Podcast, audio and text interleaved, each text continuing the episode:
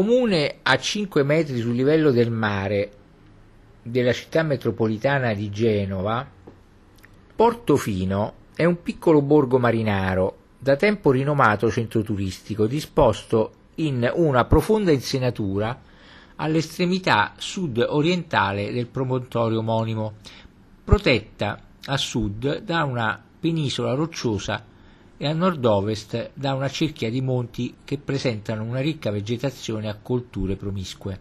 La piazza della Libertà, dove è il parcheggio, innesta la strada per Santa Margherita, scende verso il mare per via Roma, asse principale di sviluppo dell'abitato su cui prospettano belle case liguri.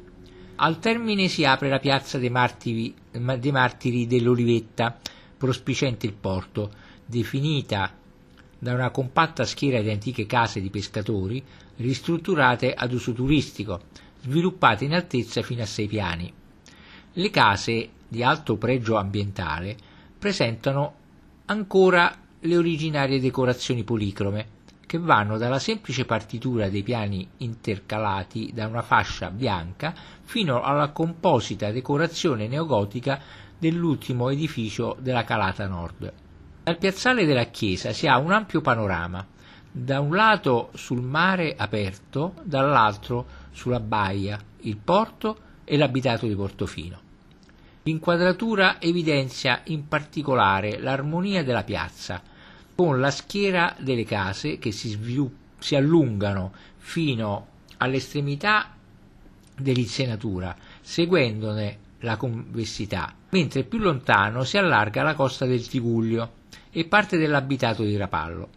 Poco sotto la chiesa di San Giorgio ha inizio la stradina che, fra giardini e uliveti, raggiunge la rocciosa punta del capo, a metri 48, all'estremità suddetta del promontorio, ricoperta di pini marittimi, dove è situato il faro.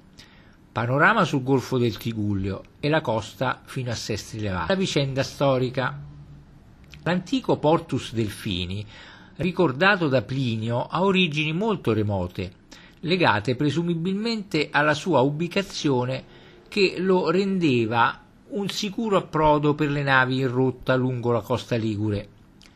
Nell'anno 900, con diploma dell'imperatrice Adelaide, vedova di Ottone I, divenne proprietà dell'abbazia di San Fruttuoso, sottraendosene poi nel 1100. Pose quindi sotto la giurisdizione di Rapallo e indirettamente dalla Repubblica di Genova, alla quale da allora la sua storia più strettamente connessa. Il nucleo primitivo dell'abitato sorge presso la chiesa di San Martino, sempre o successivamente intorno alla baia e verso l'entroterra lungo l'attuale via Roma. Tra la fine del 1800 e l'inizio del 1900, con il primo sviluppo del turismo cominciò ad opera della borghesia genovese l'insediamento di ville nelle vicinanze del centro storico e lungo il pendio collinare. Malgrado gli sventramenti attuati nella zona a monte con l'apertura della piazza dove c'è il parcheggio, Portofino rimane nella struttura urbana e nell'edilizia, oltre che nell'equilibrato rapporto con il paesaggio circostante, un pregevole esempio di borgo costiero scarsamente alterato.